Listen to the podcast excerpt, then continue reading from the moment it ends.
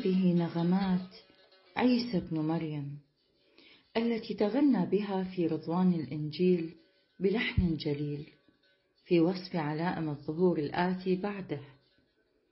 المذكور في السفر الأول المنسوب إلى متي. عندما سألوه عن علامات الظهور الآتي بعده فأجاب بقوله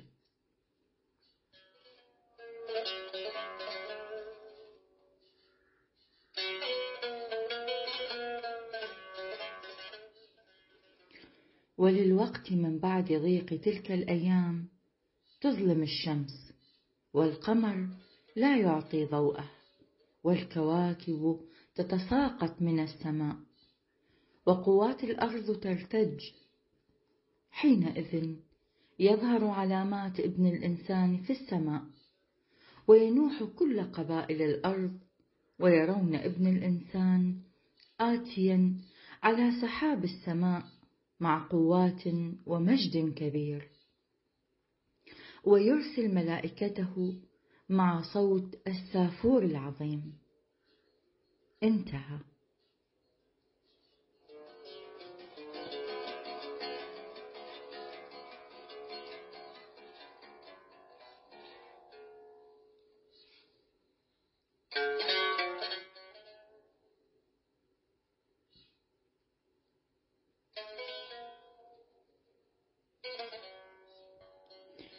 أي إنه بعد أن يحيط الضيق والبلاء بكل العباد تظلم الشمس أي تمنع تمنع عن الإفاضة والقمر لا يعطي نوره.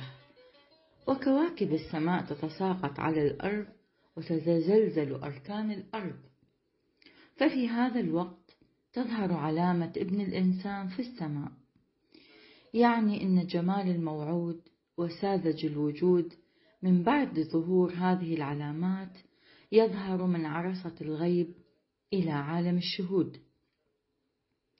ثم يقول إنه في ذلك الحين ينوح ويندب جميع القبائل الساكنة على الأرض ويرون محيا جمال الأحدية آتيا من السماء راكبا على السحاب بقوة وعظمة ومجد كبير. ويرسل ملائكته مع صوت السافور العظيم. انتهى.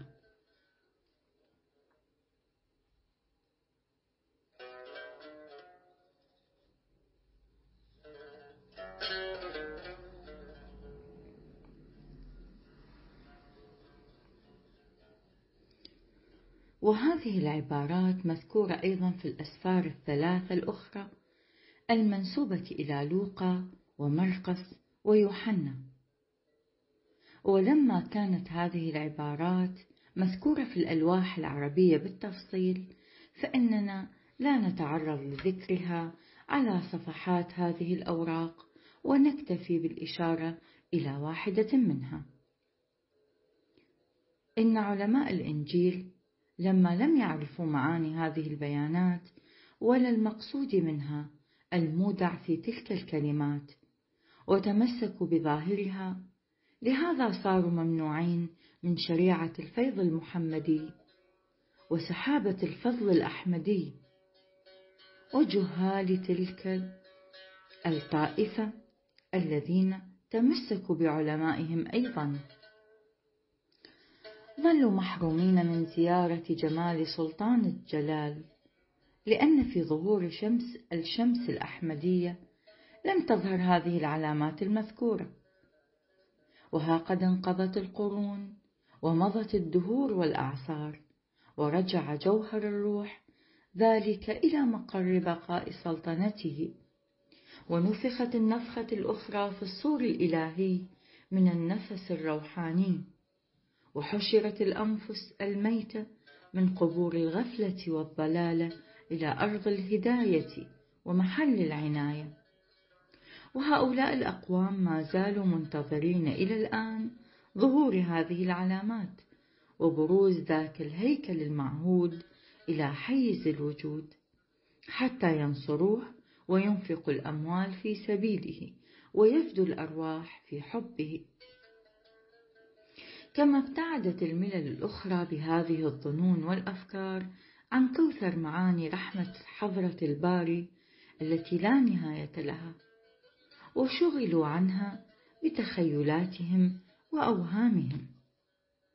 وفضلا عن هذه العبارة السالفة فإن هناك بيانا آخر في الإنجيل يقول فيه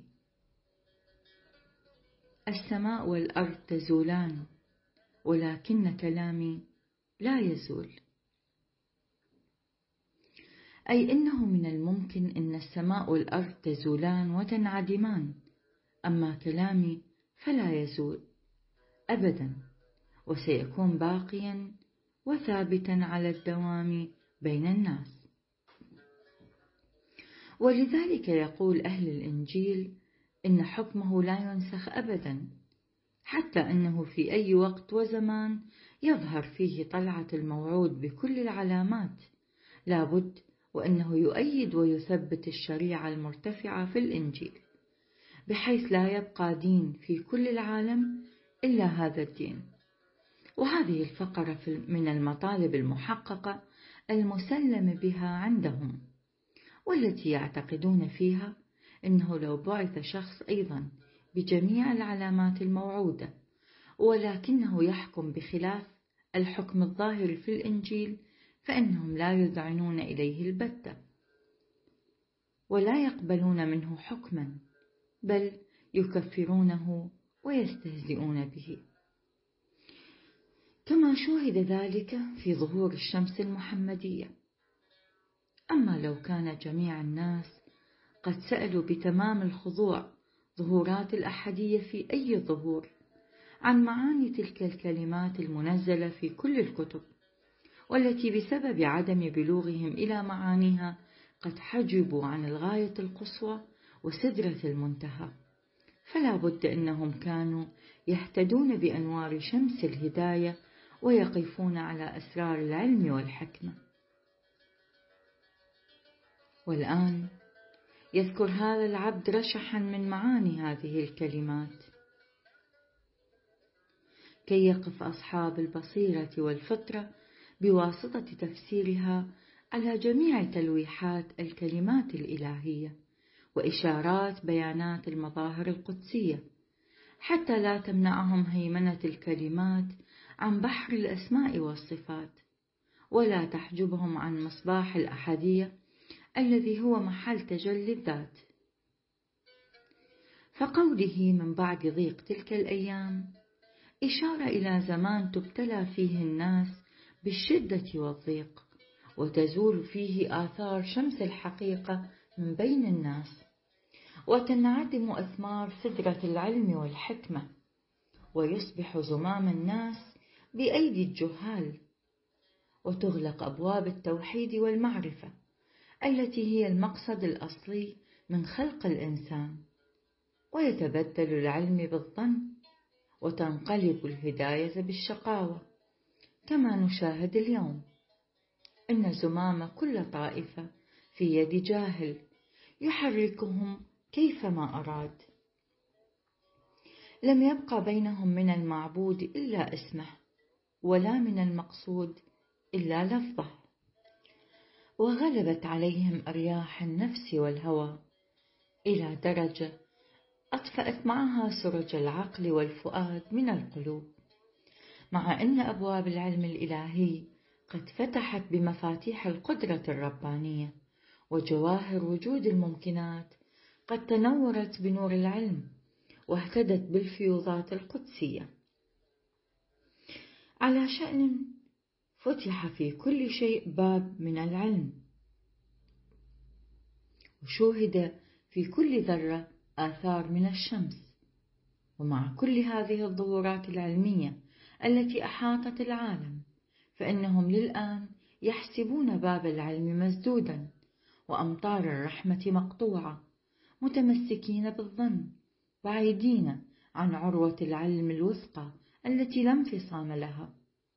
وكل ما يعرف عنهم أن ليس لهم بالفطرة رغبة في العلم وبابه وأن لا فكر عندهم أيضا عن ظهوره لأنهم قد وجدوا في الظن والزعم أبواب المعاش. بينما لا يجدون في ظهور مظاهر العلم إلا إنفاق الروح. لهذا حتما يهربون من هذا ويتمسكون بذاك.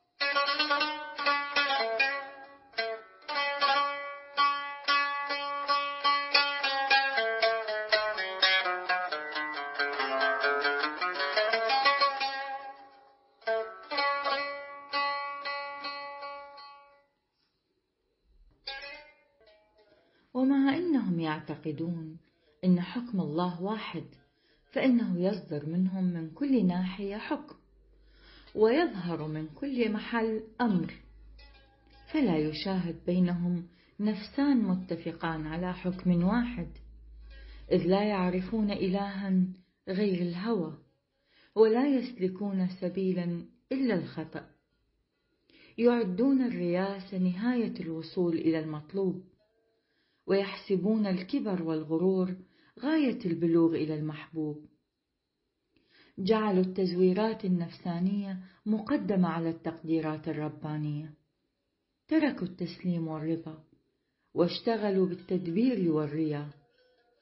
يحافظون على هذه المراتب بتمام القوة والقدرة حتى لا يجد النقص سبيلا إلى شوكتهم ولا يتطرق الخلل إلى عزتهم.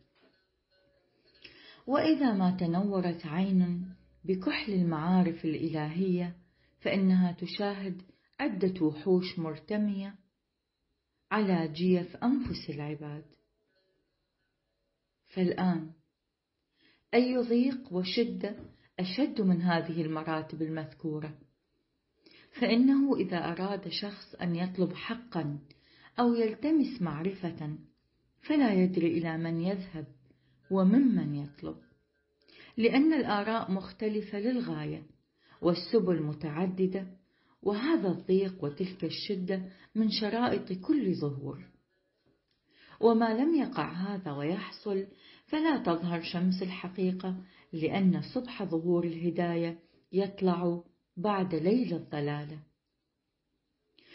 ولهذا توجد الإشارات في الروايات والأحاديث إلى كل هذه المضامين. بأن الكفر يغشى العالم وتحيط به الظلم وأمثالها مما قد سبقت الإشارة إليه.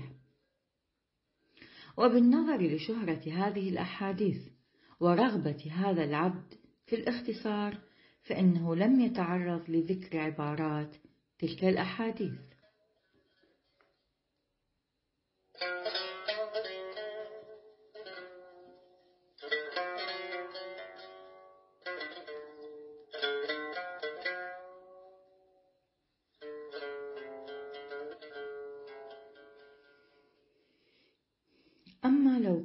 المقصود من هذا الضيق هو ما يدركونه من أن العالم يضيق فعلا أو تقع تلك الأمورات الأخرى التي يتوهمونها بزعمهم.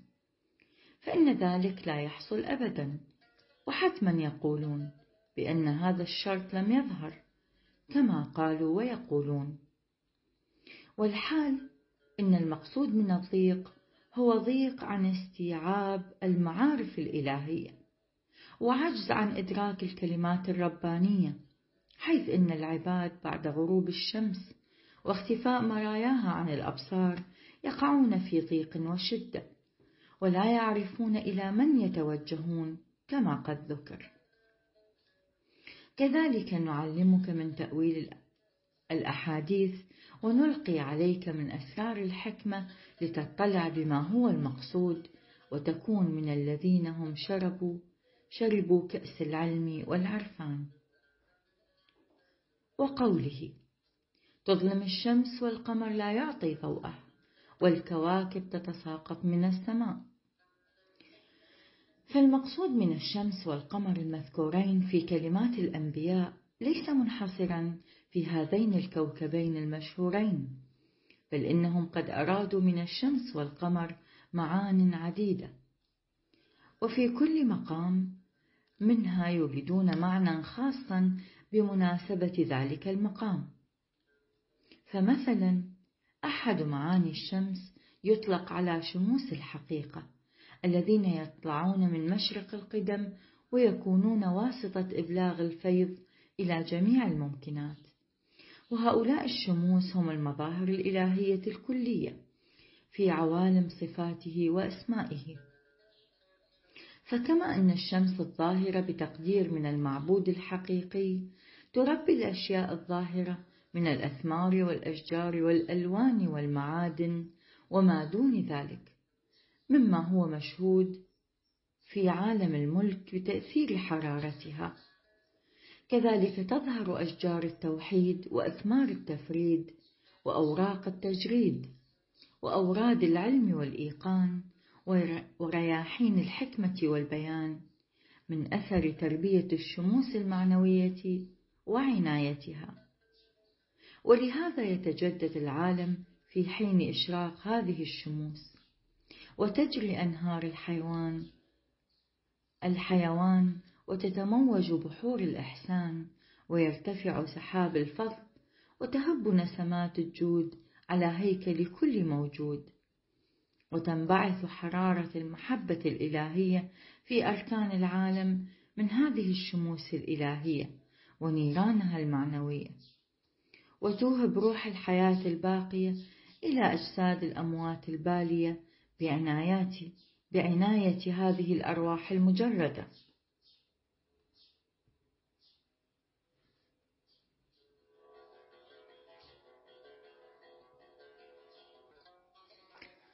وفي الحقيقة أن هذه الشمس الظاهرية إن هي إلا آية من تجلي تلك الشمس المعنوية التي لا يشاهد لها نظير ولا شبيه ولا ند والكل قائم بوجودها وظاهر من فيضها وراجع إليها. منها ظهرت الأشياء وإلى خزائن أمرها رجعت ومنها بدأت الممكنات وإلى كنائس حكمها عادت. أما كون هذه الشموس قد تخصصت وتحددت ببعض من الأسماء والصفات في مقام الذكر والبيان كما سمعتم وتسمعون الآن. فلم يكن هذا إلا لأجل إدراك العقول الناقصة الضعيفة وإلا فهي لم تزل كانت ولا تزال تكون مقدسة عن كل اسم ومنزهة عن كل وصف. ليس لجواهر الأسماء في ساحة قدسها طريق ولا للطائف الصفات في ملكوت عزها سبيل. فسبحان الله من أن يعرف أصفياءه بغير ذواتهم أو يوصف أولياءه بغير أنفسهم. فتعالى عما يذكر العباد في وصفهم وتعالى عما هم يعرفون.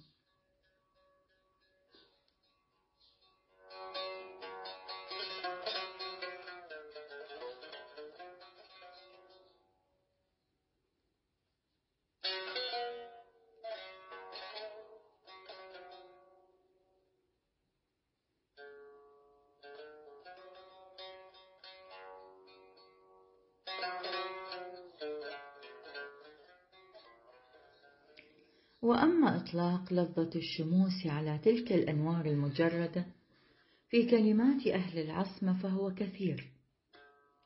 فمن جملة ذلك ما ورد في دعاء الندبة حيث يقول أين الشموس الطالعة؟ أين الأقمار المنيرة؟ أين الأنجم الزاهرة؟ دعاء الندبة للإمام علي كرم الله وجهه. ورضي عنه.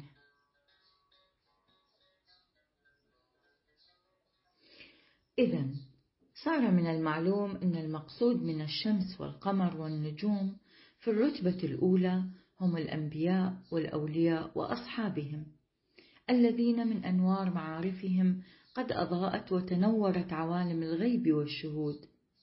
وفي الرتبة الثانية يكون المقصود من الشمس والقمر والنجوم هم علماء الظهور السابق الذين يكونون موجودين في زمان الظهور اللاحق وبيدهم زمام دين الناس. فإذا ما استناروا بضياء شمس أخرى أثناء ظهورها يكونون من المقبولين والمضيئين والمتلألئين وإلا يجري في حقهم حكم الظلمة ولو يكونون بحسب الظاهر من الهادين. لأن جميع هذه المراتب من الكفر والإيمان والهداية والضلالة والسعادة والشقاوة والنور والظلمة منوطة بتصديق تلك الشموس المعنوية الإلهية. فكل نفس من العلماء جرى عليها في يوم التغابن والإحسان حكم الإيمان من مبدأ العرفان. يصدق في حقها العلم والرضا والنور والإيمان. وإلا يجري في حقها حكم الجهل والنفي والكفر والظلم. ومن المشهود لدى كل ذي بصر إنه كما ينمحي نور النجم عند إشراق الشمس الظاهرة كذلك تنمحي وتظلم شمس العلم والحكمة والعرفان الظاهري عند طلوع شمس الحقيقة. وإشراق نير المعاني. وإطلاق لفظ الشمس على أولئك العلماء هو لمناسبة علوهم وشهرتهم ومكانتهم لأنهم علماء العصر المعترف بهم المشهورون في البلاد والمسلم بهم بين العباد. فإذا ما حكوا عن الشمس الإلهية فإنهم يحسبون, يحسبون من الشموس العالية. وإلا فيعتبرون من شموس سجين كما قال تعالى. الشمس والقمر بحسبان. سورة الرحمن. ولا بد أنك قد اطلعت على معنى الشمس والقمر المذكورين أيضا في الآية فلا احتياج لذكره. وكذلك كل من كان من عنصر هذه الشمس وذاك القمر أعني أنه مقبل إلى الباطل ومعرض عن الحق. فلا بد وإنه قد ظهر من الحسبان وإلى الحسبان راجع. فعلينا إذن أيها السائل أن نتمسك بالعروة الوثقى كي نخرج من ليل الضلالة بنور الهداية. ونفر من ظل النفي لندخل في ظل الإثبات ونحرر أنفسنا من نار الحسبان لنتنور بنور جمال حضرة المنان والسلام. كذلك نعطيكم من أثمار شجرة العلم لتكونن في رضوان حكمة الله لمن المحبرين.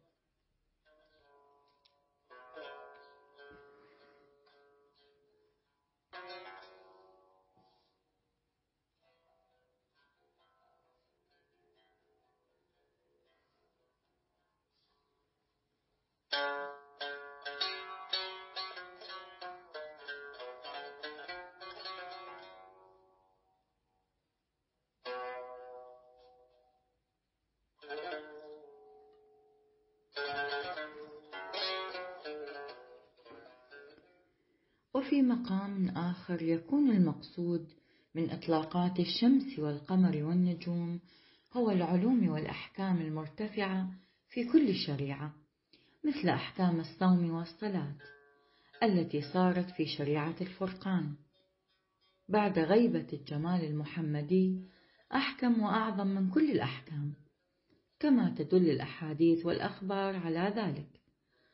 وبالنظر لشهرتها فلا داعي لذكرها. بل إن حكم الصلاة في كل عصر كان محكما ونافذا كما هو المأثور عن الأنوار المشرقة من الشمس المحمدية. من إن حكم الصلاة قد نزل على جميع الأنبياء في كل عصر.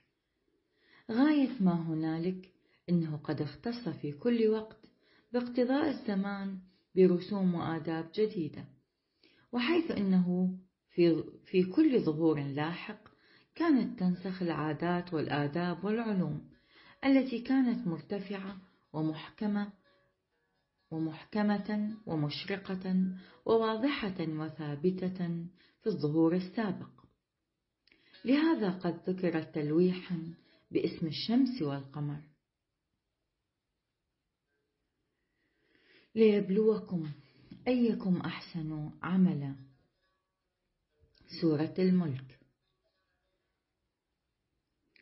وكذلك جاء في الحديث إطلاق الشمس والقمر على الصوم والصلاة كما يقول الصوم ضياء والصلاة نور.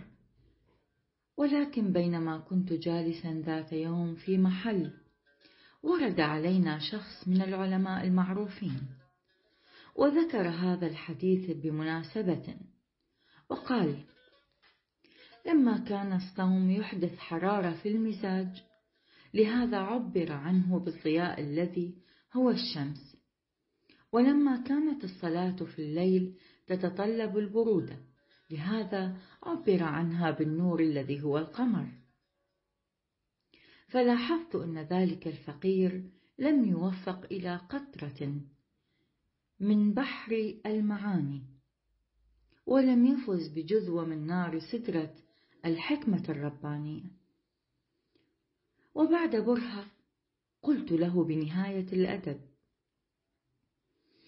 إن ما ذكرته جنابك في معنى الحديث هو المتداول على الألسن والمذكور في أفواه الناس. ولكن ربما يستفاد من الحديث أيضا معنى آخر فطلب منا بيان ذلك. فذكرنا له بأن خاتم الأنبياء وسيد الأصفياء قد شبه الدين المرتفع في الفرقان بالسماء بسبب علوه ورفعته وعظمته وإحاطته على جميع الأديان. ولما كان في السماء الظاهرة يوجد ركنان أعظمان أقومان هما النيران المسميان بالشمس والقمر. كذلك قدر في سماء الدين أيضا نيران هما الصلاة والصوم. الإسلام سماء والصوم شمسها والصلاة قمرها. والخلاصة إن هذا هو المقصود من تلويحات كلمات المظاهر الإلهية. إذا قد ثبت وتحقق بالآيات النازلة والأخبار الواردة. إطلاق لفظ الشمس والقمر في هذه المراتب. على هذه المقامات المذكورة في الآيات النازلة والأخبار الواردة. وهذا هو المقصود من ذكر ظلمة الشمس والقمر وسقوط النجوم أي ضلالة العلماء ونسخ الأحكام المرتفعة في الشريعة التي كانت مظهر ذلك الظهور. يخبر عنها بهذه التلويحات. ولم يكن لغير الأبرار نصيب من كأسها ولا لغير الأخيار قسمة فيها. إن الأبرار يشربون من كأس كان مزاجها كافورا. سورة الإنسان الدهر. ومن المسلم أنه في كل ظهور تال تظلم شمس العلوم والأحكام والأوامر والنواهي التي كانت مرتفعة في الظهور السابق والتي أظلت أهل ذلك العصر واستناروا من شمس معارفها واهتدوا بقمر أوامرها. أي إنه ينتهي حكمها وينعدم ينعدم أثرها.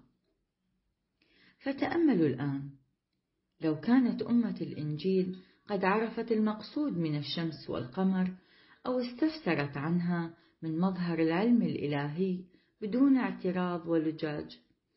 لكانت قد وضحت لها معانيها ولما ابتليت بهذا النوع من ظلمة النفس والهوى. نعم إنها لما لم تأخذ العلم من مبدئه ولا من معدنه لهذا قد انتهت إلى الهلاك في الوادي المهلك. وادي الكفر والضلالة. وإلى الآن لم يشعروا بأن جميع العلامات قد ظهرت وشمس الموعود قد أشرقت من أفق الظهور وشمس العلوم قد كورت وأظلمت وقمر الأحكام والمعارف السابقة قد خسف وغرب والآن ضع القدم على صراط حق اليقين بعين علم اليقين وجناحي عين اليقين. قل الله ثم ذرهم في خوضهم يلعبون. سورة الإنعام. حتى تحسب من الأصحاب الذين نزل فيهم إن الذين قالوا ربنا الله ثم استقاموا تتنزل عليهم الملائكة. سورة فصلت. وتشهد ببصرك جميع هذه الأسرار.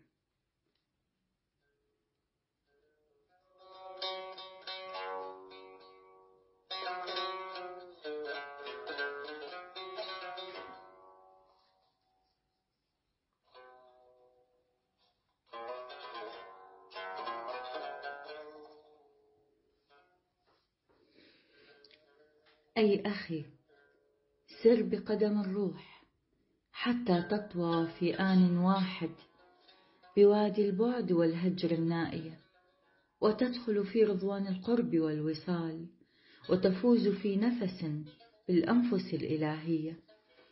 لأن هذه المراحل لا تطوى أبدا بقدم الجسد ولا يوصل بها إلى المقصود والسلام على من اتبع الحق بالحق. وكان على صراط الأمر في شاطئ العرفان بسم الله موقوفا. هذا هو معنى الآية المباركة.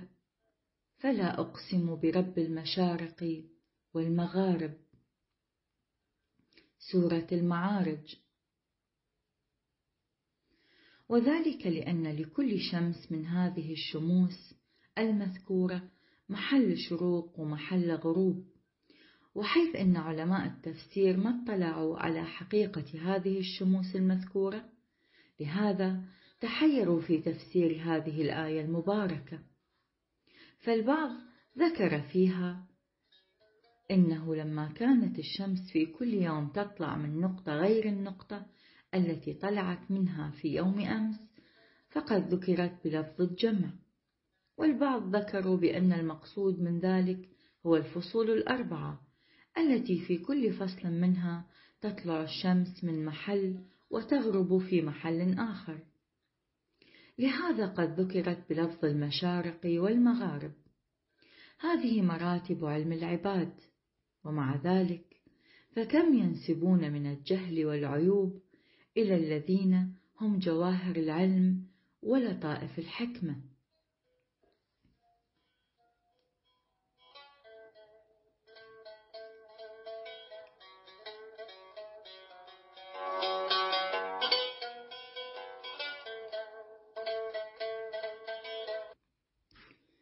كذلك فادرك واعرف من هذه البيانات الواضحة المحكمة المتقنة غير المتشابهة معنى انفطار السماء الذي هو من علامات الساعة والقيامة.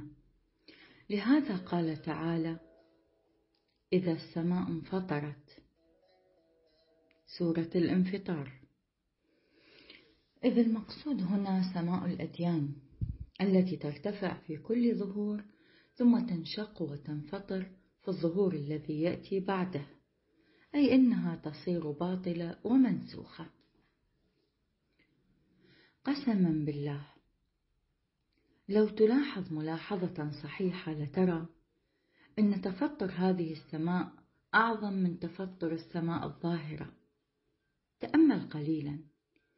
كيف أن الدين الذي ارتفع سنينا ونشأ ونمى في ظله الجميع؟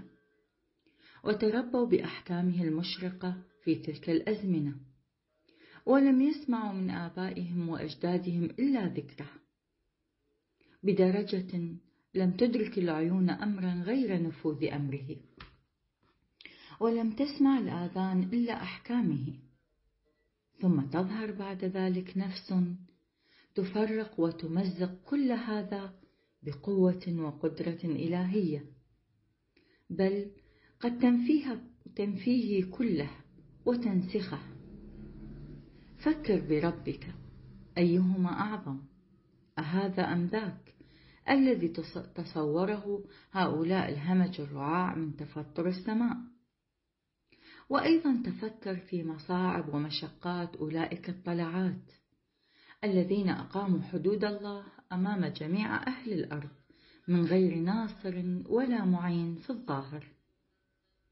ومع ما ورد على أولئك الوجودات المباركة اللطيفة الرقيقة من كل أذى فإنهم صبروا بكمال القدرة وتحملوا بنهاية الغلبة. كذلك أعرف معنى تبديل الأرض الذي هو عبارة عن تبديل أراضي القلوب بما نزل عليها من أمطار المكرمة الهاطلة من غمام الرحمة من تلك السماء. استبدلت أراضيها بأرض المعرفة والحكمة. فكم نبت في رياض قلوبهم من رياحين التوحيد وكم تفتح في صدورهم المنيرة من شقائق حقائق العلم والحكمة. وإذا لم تكن أراضي قلوبهم قد تبدلت فكيف يقدر رجال ما تعلموا حرفا وما رأوا معلما وما دخلوا إيه مدرسة أن يتكلموا بكلمات ومعارف لا يستطيع أحد أن يدركها بل كأنهم قد خلقوا من تراب العلم السرمدي وعجنوا من ماء الحكمة اللدنية. ولهذا قيل العلم نور يقذفه الله في قلب من يشاء. وهذا النوع من العلم الذي هو كان ولا يزال ممدوحا لا العلوم المحدودة الحادثة من الأفكار المحجوبة الكدرة التي تارة يسرقونها من بعض ويفتخرون بها على الغير. فيا ليت صدور العباد تتقدس وتتطهر من نقوش هذه التحديدات والكلمات المظلمة. لعل تفوز بتجلي أنوار شمس العلم والمعاني وجواهر أسرار الحكمة اللدنية. فانظر الآن. لو لم تتبدل الأراضي الجرزة لهذه الوجودات كيف يمكن أن تصبح محلا لظهور أسرار الأحدية وبروز جواهر الهوية؟ لهذا قال تعالى يوم تبدل الأرض غير الأرض. سورة إبراهيم. كذلك بفضل نسمات جود سلطان الوجود حتى الأرض الظاهرة قد تبدلت لو أنتم في أسرار الظهور تتفكرون. وهكذا فادرك معنى هذه الآية التي تقول والأرض جميعا قبضته يوم القيامة والسماوات مطويات بيمينه سبحانه وتعالى عما يشركون. سورة الزمر. وهنا يجب الإنصاف قليلا لأنه لو كان المقصود منها ما أدركه الناس فأي حسن يترتب على ذلك؟ فضلا عن أنه من المسلم به أنه لا ينسب إلى ذات الحق المنيع يد مرئية بالبصر الظاهر. تعمل هذه الأمور لأن الإقرار بمثل هذا الأمر يكون كفرا محضا وإفكا صرفا. وإذا قلنا إن هذا يرجع إلى مظاهر أمره الذين يكونون مأمورين بهذا الأمر في يوم القيامة فإن هذا أيضا يكون بعيدا للغاية ولا يأتي بفائدة بل إن المقصود من الأرض هو أرض المعرفة والعلم ومن السماوات هو سماوات الأديان. فانظر الآن.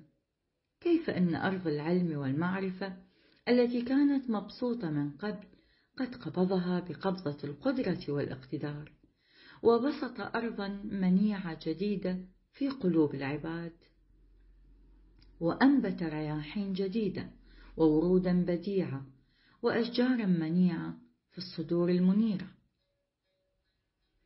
وكذلك فانظر كيف قد طويت بيمين القدرة سماوات الأديان المرتفعة من قبل وارتفعت سماء البيان بأمر الله وتزينت بالشمس والقمر والنجوم من أوامره البديعة الجديدة. هذه أسرار الكلمات قد أصبحت مكشوفة وظاهرة بغير حجاب لعل تدرك صبح المعاني وتطفئ سرج الظنون والوهم. والشك والريب بقوة التوكل والانقطاع وتوقد في مشكاة قلبك وفؤادك مصباح العلم واليقين الجديد.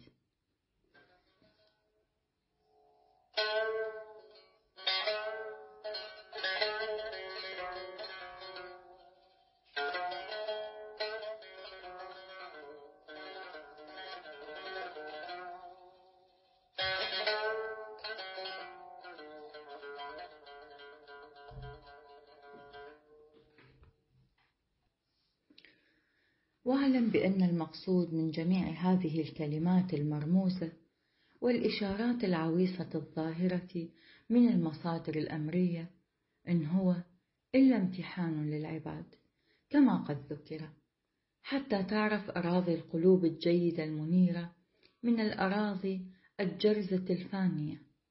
هذه سنة الله بين عباده في القرون الخالية. يشهد بذلك ما هو مسطور في الكتب. ثم تأمل آية القبلة. وكيف إنه بعد هجرة الشمس النبوة المحمدية من مشرق البطحاء إلى يثرب استمر في التوجه إلى بيت المقدس في وقت الصلاة حتى جرى لسان اليهود بكلمات غير لائقة لا يناسب ذكرها في هذا المقام ويدعو إلى التطويل. ولما تكدر حضرته كثيرا من ذلك شخص ببصره إلى السماء متفكرا متحيرا. فنزل بعد إذن جبريل وتلا عليه هذه الآية. قد نرى تقلب وجهك في السماء فلنولينك قبلة ترضاها. سورة البقرة. وبعد إذن بينما كان حضرته قائما يصلي ذات يوم فريضة الظهر مع جمع من أصحابه وأدى ركعتين منها نزل عليه جبريل وقال فول وجهك شطر المسجد الحرام. سورة البقرة. فانحرف حضرته أثناء الصلاة عن بيت المقدس وولى وجهه شطر الكعبة وفي الحين حصل تزلزل واضطراب بين أصحابه بدرجة أن جمعا منهم تركوا الصلاة وأعرضوا. فهذه الفتنة لم تكن إلا امتحانا للعباد. وإلا فذاك السلطان الحقيقي كان قادرا على أن لا يغير القبلة أبدا وأن يبقى بيت المقدس قبلة في ذلك العصر وأن لا يسلب منه خلعة القبول هذه.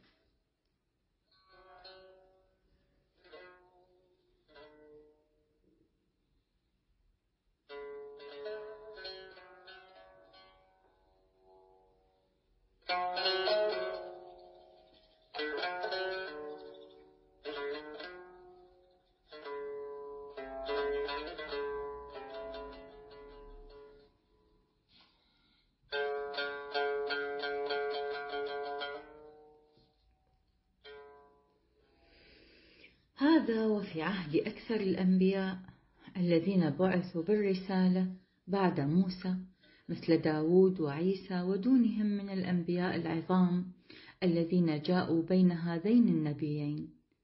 لم يحدث أن تغير حكم القبلة بل كان كل هؤلاء المرسلين من جانب رب العالمين يأمرون الناس بالتوجه إلى تلك الجهة.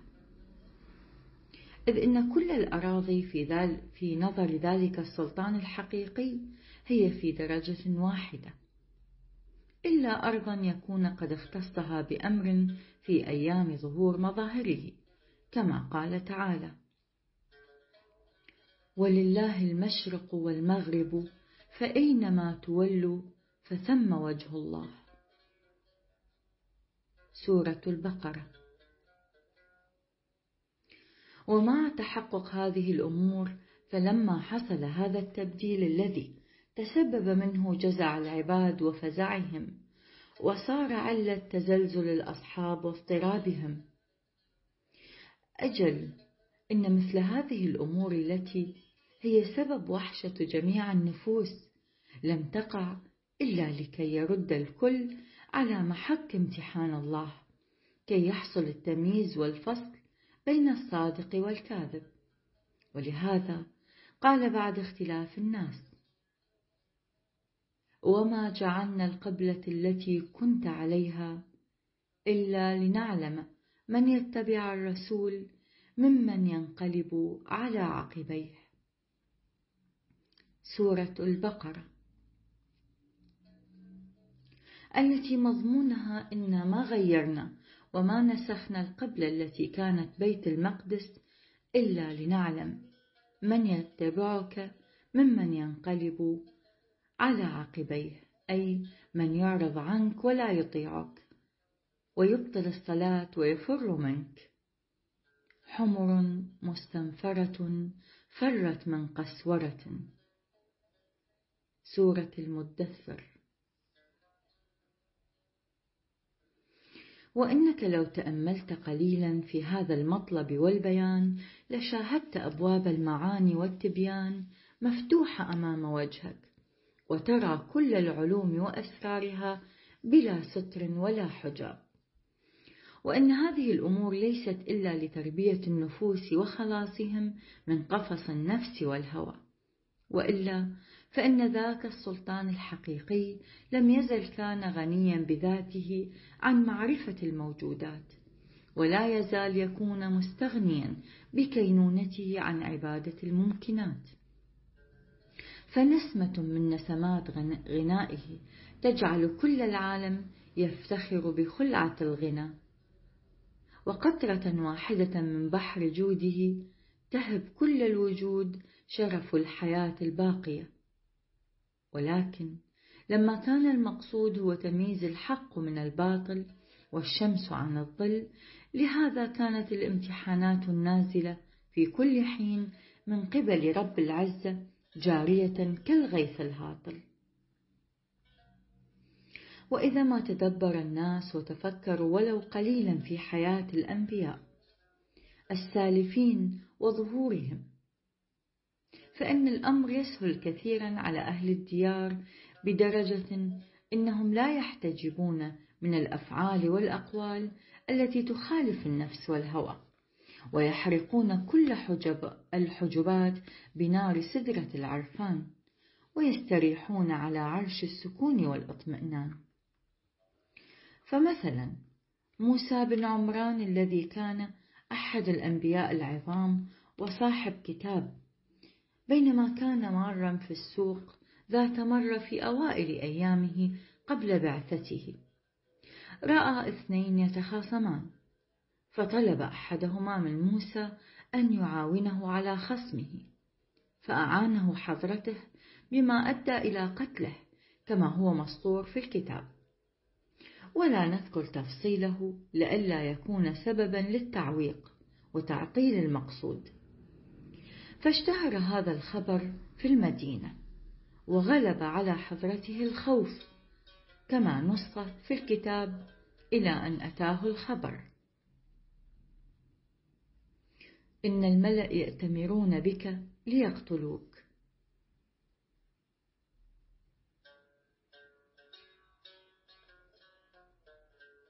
فخرج من المدينة وأقام في مدين في خدمة شعيب.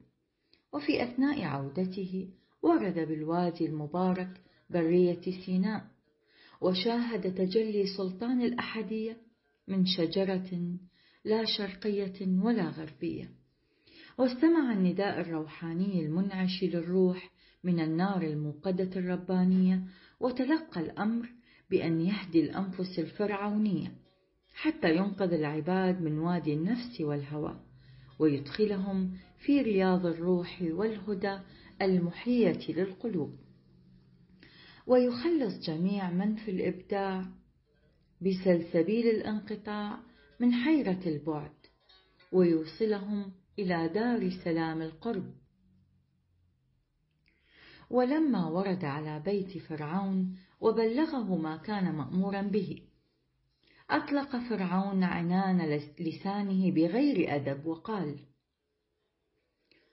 ألم تك أنت قتلت نفسا وكنت من الكافرين؟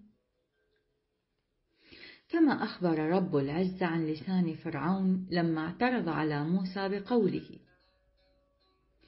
وفعلت فعلتك التي فعلت وأنت من الكافرين.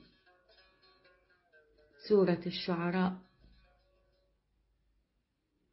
قال فعلتها إذا وأنا من الضالين ففررت منكم لما خفتكم فوهب لي ربي حكما وجعلني من المرسلين. فتفكر الآن في الفتن الإلهية وبدائع امتحاناته. كيف أن شخصا عرف بقتل النفس واعترف أيضا بالظلم كما هو مذكور في الآية. وتربى أيضا في بيت فرعون بحسب الظاهر نحوا من ثلاثين سنة أو أقل. ونشأ ونمى في نعمائه. ثم يشتبيه ربه بغتة من بين العباد ويأمره بأمر الهداية الكبرى. والحال إن ذاك السلطان المقتدر كان قادرا على أن يمنع موسى من القتل. حتى لا يكون مشهورا بين العباد بهذا الاسم الذي هو سبب وحشة القلوب وعلة احتراز النفوس.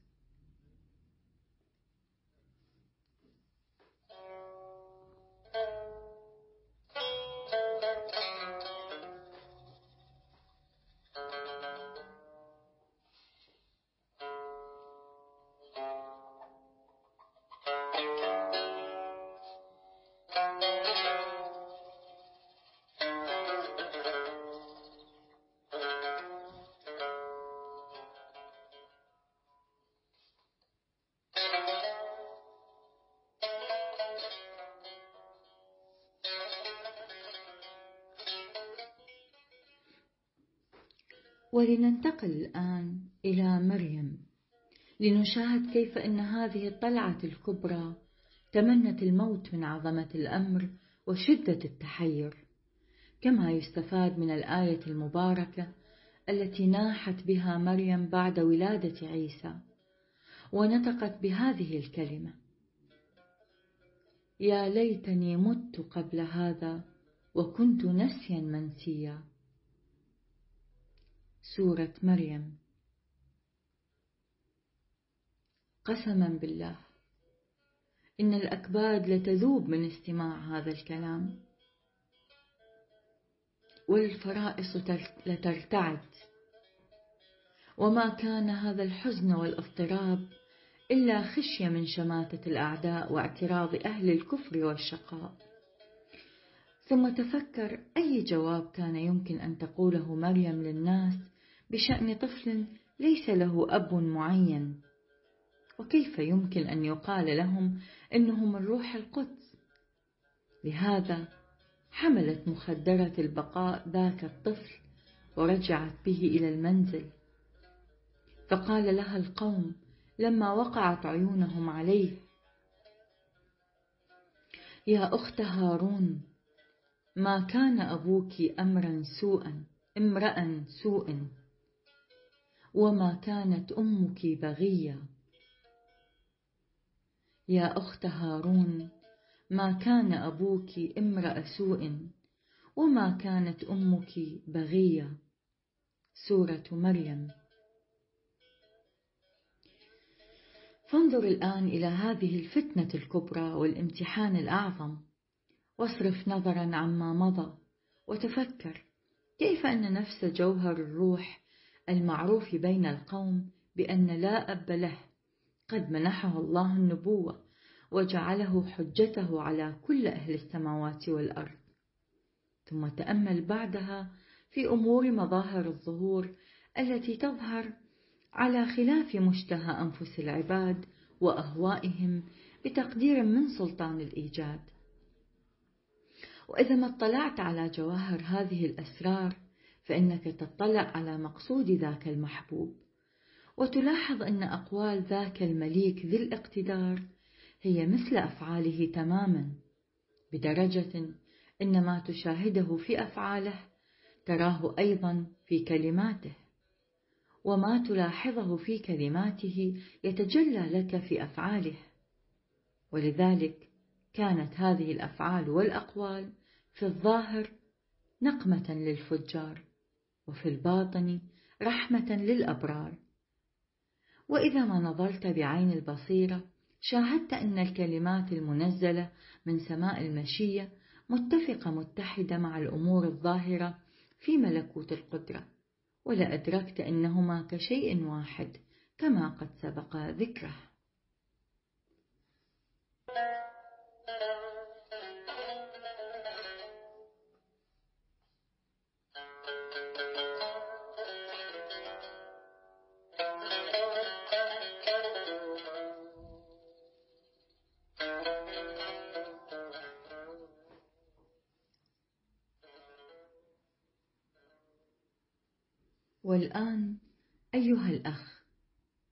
وتفكر لو كانت تظهر أمثال هذه الأمور في هذا العهد وتذيع أمثال هذه الحكايات فماذا, فماذا كانوا يفعلون؟ قسما بمربي الوجود ومنزل الكلمات. إنهم كانوا يحكمون بالكفر في الحال ويأمرون بالقتل بلا سؤال. فكيف يستمعون إلى القول بأن عيسى قد ظهر من نفخة روح القدس أو أن موسى قد أمر بالأمر المبرم.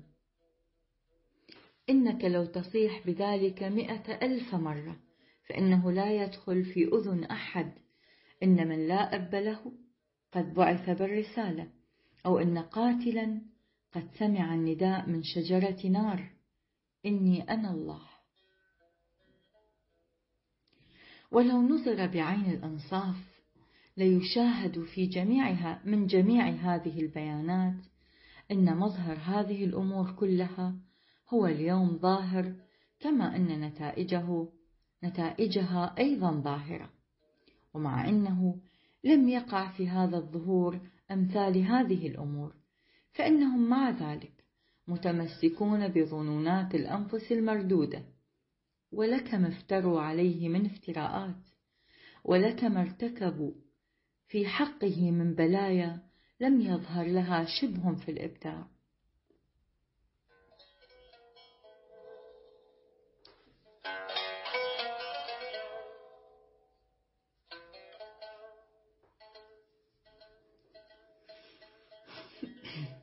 الله أكبر. لما بلغ البيان هذا المقام مر الشذا الروحاني من الصبح الصمداني. وهب نسيم الصباح من مدينة سبأ البقاء. وبمروره بشر النفس ببشارة جديدة. وفتح للروح فتوحا غير محدودة. وبسط أمامها بساطا جديدا. وأتى بهدايا ثمينة لا عداد لها من قبل المحبوب الذي جل عن الوصف. فخلعة الذكر قاصر عن أن تتناسب مع قدة اللطيف مع قده اللطيف. ورداء البيان ناقص لا يفي بقامته المنيرة. يكشف رمز المعاني من غير لفظ وينطق بأسرار التبيان من دون لسان.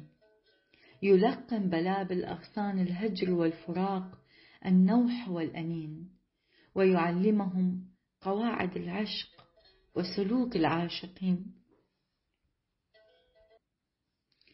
ويبين لهم سر الخضوع للمحبوب ويلقن الورود البديعة في رضوان القرب والوصال كيف يكون جذب القلوب وسحر الدلال. ويفيض بأسرار الحقائق على شقائق بستان العشق ويستودع في صدور العشاق دقائق الرموز ولطائف الأسرار. ولقد تدفقت حياض عنايته في هذه الساعة على شأن يغتبط له روح القدس غاية الغبطة. إذ وهب للقطرة أمواج البحر وللذرة طراز الشمس وبلغت الألطاف إلى مقام قصدت جعل مكمن المسك. واستقر الخفاش في مقابل الشمس وبعثت الأموات من قبور الأجساد بنفخة الحياة وأجلس الجهال على سرير العلم وأقام الظالمين على أريكة العدل. إن عالم الوجود حامل بجميع هذه العنايات. ينتظر الساعة التي فيها تظهر آثار هذه العناية الغيبية. في العوالم الترابية وبها يبلغ العطاش الذي سقطوا من شدة الظمأ إلى كوثر زلال المحبوب ويفوز الضالون في فيافي البعد والعدم بسرادق القرب والحياة في جوار المعشوق. ومنهم الذين تنبت في أرض قلوبهم هذه الحبوب القدسية وتنتفخ وتنفتح في رياض نفوسهم شقائق الحقائق الغيبية. وحقيقة إن سدرة العشق مشتعلة في سيناء الحب بأشد اشتعال. بحيث لا تخمدها ولا تقضي عليها مياه البيان. وإن عطش هذا الحوت لا ترويه البحور. وإن هذا السمندر الناري لا يستقر إلا في وهج سناء طلعة المحبوب. فوقد إذا يا أخي سراج الروح في مشكاة قلبك. واشعله بدهن الحكمة واحفظه بزجاج العقل. كي لا يطفئه نفس الأنفس المشركة ولا يمنعه عن الإنارة. كذلك نورنا أفق سماء البيان من أنوار شموس الحكمة والعرفان. ليطمئن بها قلبك وتكون من الذين طاروا بأجنحة الإيقان في هواء محبة ربهم الرحمن. أما قوله حينئذ تظهر علامة ابن الإنسان في السماء فمعناه إنه من بعد كسوف شمس المعارف الإلهية وسقوط نجوم الأحكام الثابتة وخسوف قمر العلم المربي للعباد وانعدام أعلام الهداية والفلاح. وإظلام صبح الصدق والصلاح. تظهر علامة ابن الإنسان في السماء. والمقصود من, من السماء هنا هو السماء الظاهرة. إذ عند قرب ظهور فلك سماوات العدل وجريان فلك الهداية على بحر العظمة. يظهر في السماء نجم بحسب الظاهر. يكون مبشرا لخلق السماوات بظهور ذاك النير الأعظم. كما يظهر في سماء المعاني نجم يكون مبشرا لأهل الأرض بذاك الفجر الأقوم الأكرم. وهاتان العلامتان تظهران في السماء الظاهرة وفي السماء الباطنة قبل ظهور كل نبي كما هو المعروف والمشهور. من جملة ذلك خليل الرحمن حيث قبيل ظهور حضرته رأى النمرود مناما. فاستطلع فيه رأي الكهنة فأخبروه عن طلوع نجم في السماء. كما أنه ظهر في الأرض شخص أخذ يبشر الناس بظهور حضرته. ومن بعده كانت حكاية كليم الله التي أخبر عنها كهنة ذاك الزمان فرعون بأن كوكبا قد طلع في السماء وهو دليل على انعقاد نطفة على يدها يكون هلاكك أنت وقومك. وكذلك قد ظهر عالم كان يبشر بني إسرائيل في الليالي يسليهم ويطمئنهم كما هو مسطور في الكتب. ولو توخينا تفصيل تلك الأمور لأصبحت هذه الرسالة كتابا مفصلا. كما أننا لا نحب أن نذكر حكايات الأيام الخالية ويشهد الله بأن هذا البيان الذي ذكرناه الآن لم يكن إلا من فرط الحب لجنابكم. لعل يصل جمع من فقراء الأرض إلى شاطئ الغنى أو ترد فئة من الجهال إلى بحر العلم أو يصل طلاب العلم المتعطشون للمعرفة إلى سلسبيل الحكمة. وإلا فإن هذا العبد يعد الاشتغال بهذه المقالات ذنبا عظيما ويحسبه عصيانا كبيرا.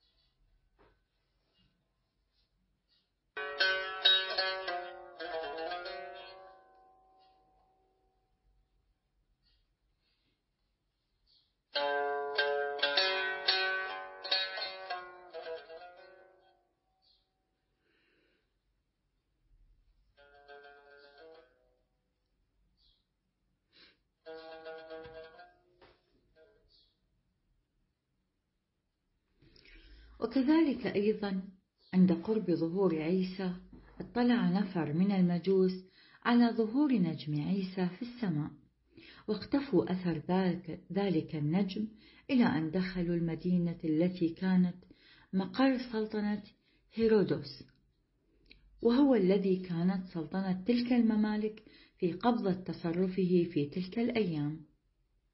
وجاء هؤلاء المجوس قائلين أين هو المولود ملك اليهود؟ لأننا قد رأينا نجمه في المشرق ووافينا لنسجد له. وبعد البحث والفحص علموا بأن ذاك الطفل قد ولد في بيت لحم بأرض يهوذا. فهذه هي العلامة في السماء الظاهرة. وأما العلامة في السماء الباطنة التي هي سماء العلم والمعاني فكان الظهور يحيى بن زكريا الذي كان يبشر الناس بظهور عيسى كما قال عز من قائل إن الله يبشرك بيحيى مصدقا بكلمة من الله وسيدا وحصورا. سورة آل عمران. فالمقصود من الكلمة هنا هو حضرة عيسى الذي كان يحيى مبشرا بظهوره. ومسطور أيضا في الألواح السماوية هذه العبارة. كان يوحنا يكرس في برية يهوذا قائلا توبوا فقد اقترب ملكوت السماوات. والمقصود من يوحنا هو يحيى. كذلك كان قبل ظهور الجمال المحمدي قد ظهر آثار في السماء الظاهرة. وأما الآثار الباطنة فقد كانوا أربعة رجال واحدا بعد الآخر يبشرون الناس على الأرض بظهور شمس الهوية. وقد تشرف بشرف خدمتهم روزبة الذي سمي بسلمان. وكان كلما حضرت الوفاة أحدا منهم يرسل روزبة إلى إلى الشخص الآخر. إلى أن أتت نوبة الرابع الذي قال له في حين وفاته يا روزبة اذهب من بعد تكفيني ودفني إلى الحجاز حيث تشرق هناك الشمس المحمدية. ويا بشراك بلقاء حضرته ولما بلغت الأيام إلى هذا الأمر البديع المنيع أخبر أكثر المنجمين عن ظهور نجم في السماء الظاهرة. كما إنه قد كان على الأرض النوران النيران أحمد وكاظم قدس الله تربتهما.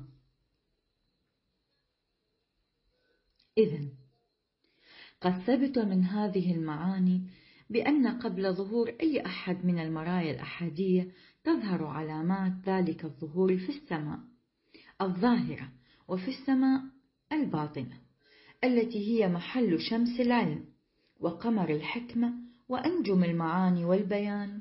وتلك عبارة عن ظهور إنسان كامل قبل كل ظهور لتربية العباد وإعدادهم لملاقاة شمس الهوية وقمر الأحدية. أما قوله وحينئذ ينوح كل قبائل الأرض ويرون ابن الإنسان آتيا على سحاب السماء بقوة ومجد كبير. فالتلميح في هذا البيان الإلهي يقصد به أنه في ذاك الوقت ينوح العباد من فقدان شمس الجمال الإلهي وقمر العلم وأنجم الحكمة اللدنية. ويشاهد في تلك الأثناء طلعة الموعود وجمال المعبود نازلا من السماء وراكبا على السحاب. يعني إن ذاك الجمال الإلهي يظهر من سماوات المشيئة الربانية في هيكل بشري ولم يقصد من السماء هنا إلا جهة العلو والسمو التي هي محل ظهور تلك المشارق القدسية والمطالع القدمية.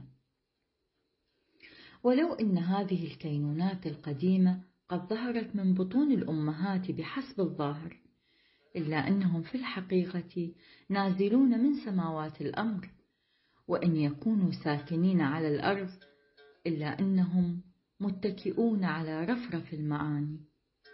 وحيثما يمشون بين العباد فإنهم يكونون طائرين في هواء القرب. يمشون على أرض الروح بغير حركة الرجل ويطيرون إلى معارج الأحدية بغير جناح. وفي كل نفس يطوون عالم الإبداع من مشرقه إلى مغربه. وفي كل آن يمرون على ملكوت الغيب والشهادة مستقرون على عرش لا يشغله شأن عن شأن وجالسون على كرسي كل يوم هو في شأن. مبعوثون من علو قدرة سلطان القدم وسمو مشيئة المليك الأعظم. وهذا معنى قوله إنهم ينزلون من السماء.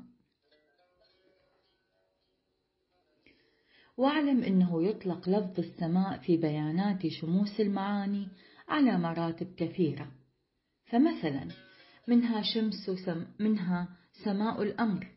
وسماء المشيئة وسماء الإرادة وسماء العرفان وسماء الإيقان وسماء التبيان وسماء الظهور وسماء البطون وأمثالها.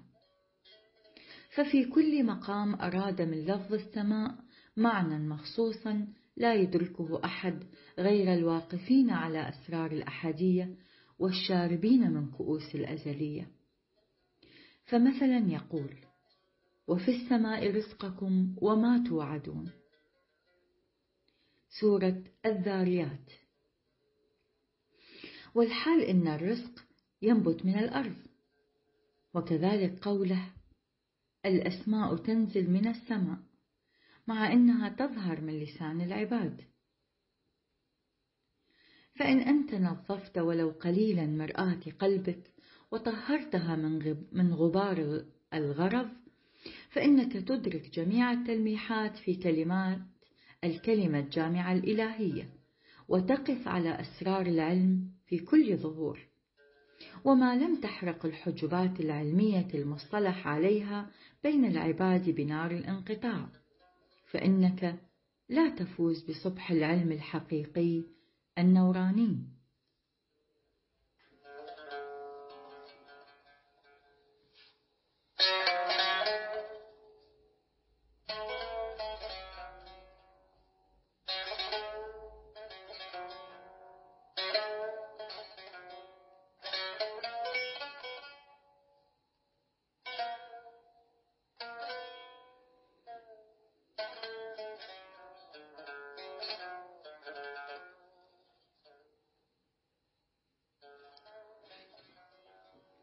والعلم علمان. علم إلهي وعلم شيطاني. أولهما يظهر من إلهامات السلطان الحقيقي. وثانيهما يبدو من تخيلات الأنفس الظلمانية. فمعلم ذاك حضرة الباري ومعلم هذا الوساوس النفسانية. بيان الأول اتقوا الله ويعلمكم الله. وبيان الثاني العلم هو الحجاب الأكبر. أثمار ذاك الشجر الصبر والشوق والعرفان والمحبة. وأثمار هذا الشجر الكبر والغرور والنخوة. ومن بيانات أصحاب البيان التي ذكروها في معنى العلم إنه لا يستشم منه أية رائحة من روائح هذه العلوم الظلمانية التي أحاطت ظلمتها كل البلاد. لا يثمر هذا الشجر إلا البغي والفحشاء ولا يأتي إلا بالغل والبغضاء. ثمره سم قاتل وظله نار مهلكة. فنعم ما قال